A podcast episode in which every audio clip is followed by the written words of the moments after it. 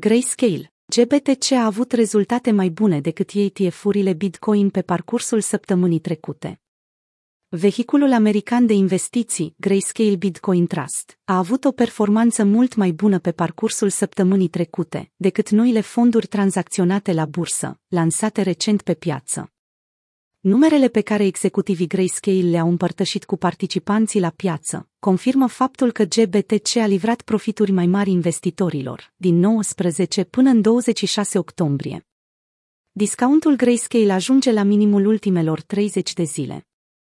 Chiar dacă discuțiile continuă să graviteze în jurul ETF-urilor Bitcoin, acoperite în contracte CME Futures, și impactul pe care acestea l-au asupra pieței, Grayscale, un gigant al industriei, revine în lumina reflectoarelor.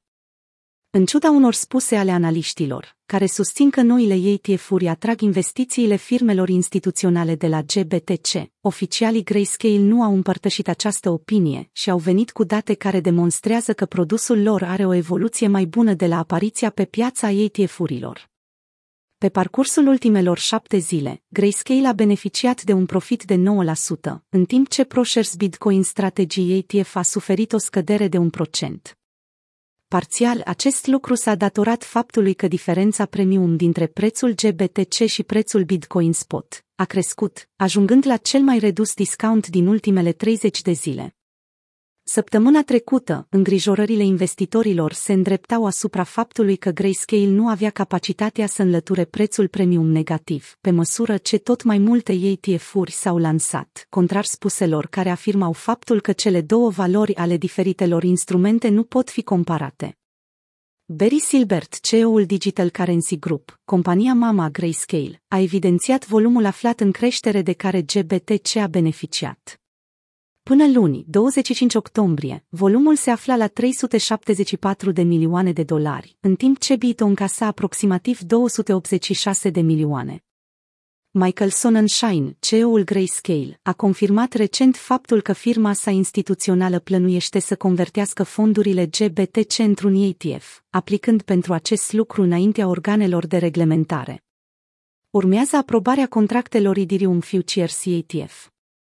Între timp, următoarea firmă instituțională care urmează să-și lanseze propriul fond Bitcoin tranzacționat la bursă este Vanek. După o bătălie lungă cu Securities and Exchange Commission pentru a pune pe piață un astfel de produs, aprobarea acestui ETF marchează un moment istoric pentru participanții pieței cripto.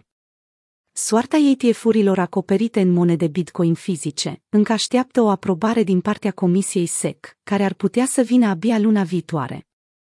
Dacă organelor de reglementare le pasă de interesul investitorilor, atunci acestea ar accepta cât mai curând un ETF acoperit în monede BTC fizice, a transmis Gabor Burbakș, director al Diviziei de Active Digitale pentru Vanek.